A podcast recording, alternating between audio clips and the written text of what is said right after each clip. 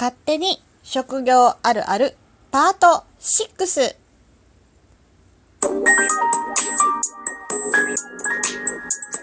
どうも、ひよりです。いかがお過ごしですか？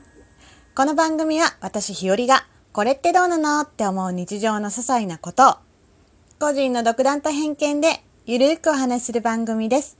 まずはいただいたお便りを読みたいと思います。はい。えー、デッスンさんよりお便りいただいてます。デッスンいつもお便りありがとうイェイふんふん。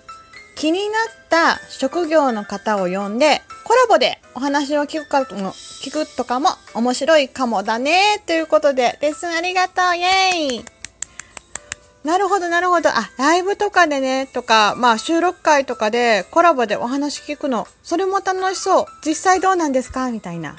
こんなあるある逆にあるよとか教えてもらえるかもしれないし、職種ってね、あのー見ただけでは、私たちがその、想像するだけではわからないとこって実際あるなと思うのね。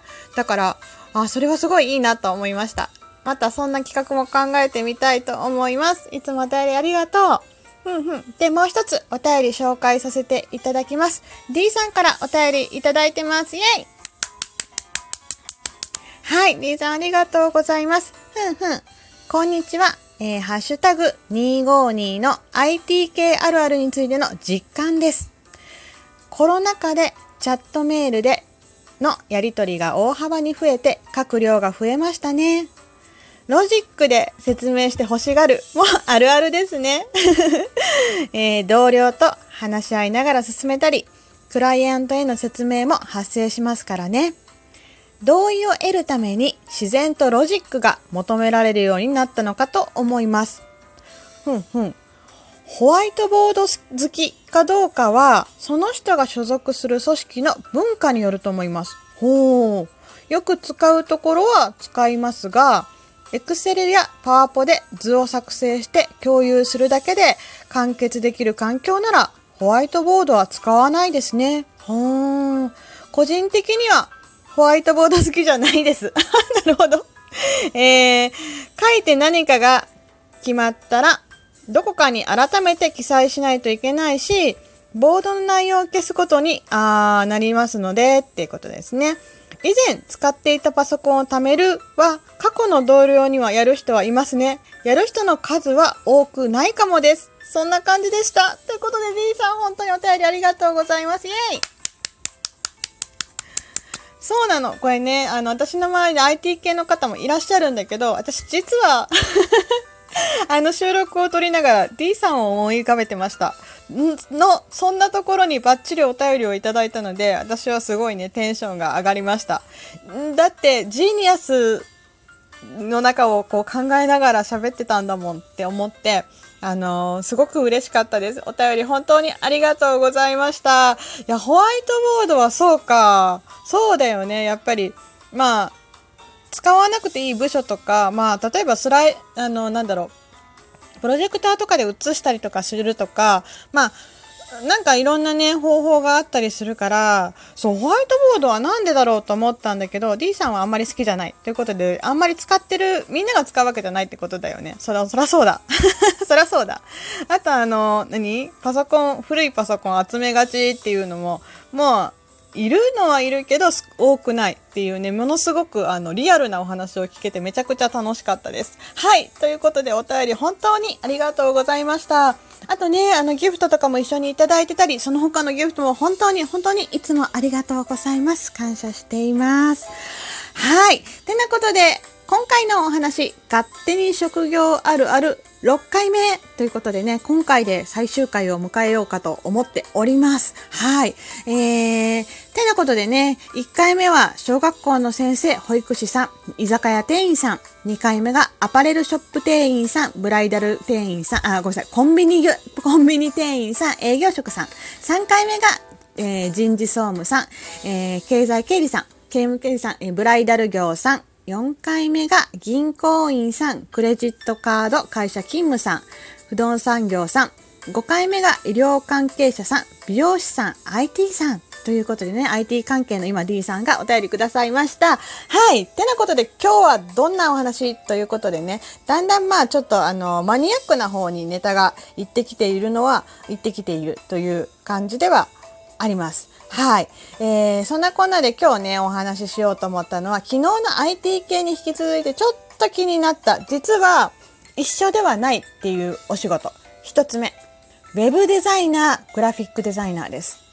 これね、IT 関係の方と一緒って、例えば、あの、なんだろう、うん、ホームページを作る人みたいな感じだと、一括りにされることも多いし、あと、なんていうのかな、一緒にどちどちらもやってらっしゃる方もいるのは確かに実在するんですけど基本的には、えーと、デザインを作る人と、まあ、この言い方がちょっと合ってるか分かんないデザインを作る人と,、えーとシステムを構築するって考えると全然違う仕事なんですね。で、以前私も会社でお願いした時に、あの、プログラミングをお願いし、プログラムというかシステムをお願いしてたんだけども、ここのなんかこうデザインがどうのこうのってうちのね、他のスタッフがいた時に、いや、僕はデザイナーじゃないんですよっておっしゃった方がいて、そらそうだなと思いました。はい。それはデザイナーさんにお願いしてください。そう。だから、私の中でちょっとカテゴリーを分けて、えー、今回のお話1個目は、ウェブデザイナー、グラフィックデザイナーというのをね、お話しさせていただきたいと思います。お話しさせていただくっていうか、っていうあるあるを言いたいだけです。はい。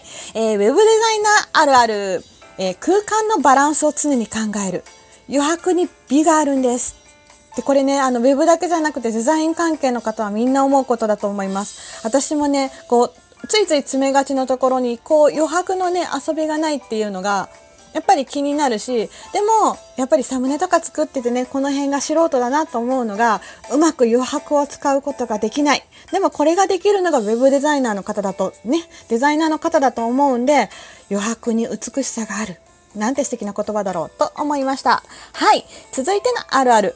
広告の行間を気にしがち。ついつい印刷物を見て分析してしまう。こういう狙いであえてこれくらいの行間を？とか思っちゃう。確かに。あの、リアルにね、例えば、あの、広告とかがどの幅で入るのかとか、まあ、印刷物だったらどうなってるのか、みたいなのって、どうしてもね、こう、印刷、紙媒体よりもちょっと分かりにくいと思うから、この辺計算されてるのがすごいなって私はいつも尊敬しています。っていうあるあるだそうです。はい。あとね、この、これもちょっと面白い。私はこれめっちゃ好きなのが、えー、ウェブデザイナーさんあるある、フォントフェチ。おしゃれなフォントを目にすると気になっちゃうってことね。フォントっていうのはあの文字の形式なんですよね。明朝とかね、覚悟とか分かりやすく言うと、例えば、同じあっていう文字を打っても違う形、違うデザインにのあっていうのが出る。私ももう結構なフォントフェチだったんですけど、最近さすがにちょっとね、その専用アプリを使ってないので諦めました。でもね、このフォントにこだわったら全然ね、あの、ありがとうって一言書くときに、フォントが違うだけで全然違うことになります。はい。そして、えー、次は、お風呂に入っている時とか移動中に突然デザインが降りてくるあるあるということでね、もう、これは右脳から入ってくるデザインだなと思います。家に紙が溜まるあるあるデザイナーさん。はい。いいデザインの印刷物を捨てられないで取っておいちゃう。これもわかる。ということでね。はい。解像度に、あとは厳しかったりするのもそうだそうです。はい。で、えー、二つ目。えー、これにちょっとちなんだ感じで、ウェブデザイナー、ウェブ、ウェブライターさんということで、ライターさんですね。ウェブとかに関わらずライターさん全てだと思うんですが、私もこの職業の一部に入っています。はい。ウェブライターさんあるある。キーワードを常に探している Google 検索ボリューム、検索数を気にするということでね、世の中がどんなことが流行ってるのか、どんな記事に興味持ってるか気になっちゃう。これは私も思います。はい。えー、ウェブライターさんあるある雑誌を読むときタイトルなどキャッチーな言葉遣い、引きのあるワードなどをチェックしてしまう。ね。思わずサイトを開きたくなるコピーが一番難しい。これはね、私の書いてるものでもそうなんだけど、もうこれっていう引きがあってでも釣りに思われない程度の引きを持ってくるっていうのがすごく難しくてこれすごく悩みます。どうやったらその人の目に留まるか誰かの目に留まるかっていうのは常に考えちゃうのが多分これも職業語職業病。うん。で続いて web ライターさんあるあるはトレンド情報を見聞きすると自分のユーザーに刺さりそうか考えがち。真面目だな。って思ったりするそうです。はい。確かに、こうもう、うん、そうだな。えっ、と、まあ、その誰に対してね、あの、ユーザーさんっていうペルソナって、こう、対象の人を自分の中で想像するんだけど、これだったらどうかなっていうのは考えがち。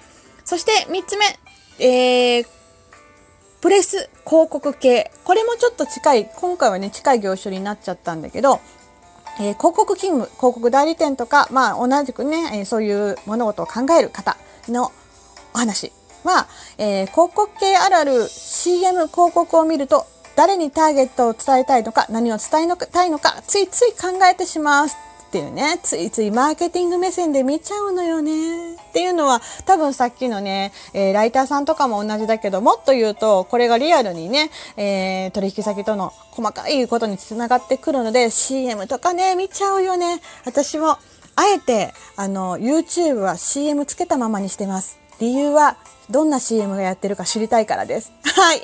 えー続いて、えー広告系あるある。えー決定することをフィックスと言ってしまう。ああ、プライベートでも、じゃあその店でフィックスで、みたいな。うんうんうん。業界用語として使っちゃうのかな。あとは、好感度、あ、感度。えー感受性が高くミーハーな方が仕事がやりやすい、面白いことに敏感である広告系さんあるある。で、みんなで盛り上がるネタがないか常にはね、ハンテナを張っているのも広告系さんあるあるです。ということでね、正しいことにはビジネスチャンスがある。確かにその気持ちは日和もとってもよくわかります。はい。てなことで、ちょっと最後駆け足になりましたが、今回は、えー、勝手に職業あるある6回目でした。最後まで聞いてくださってありがとうございます。ではまた明日の配信でいつものようにお会いしましょう。ではではでは、また。じゃあねー、ひよりでした。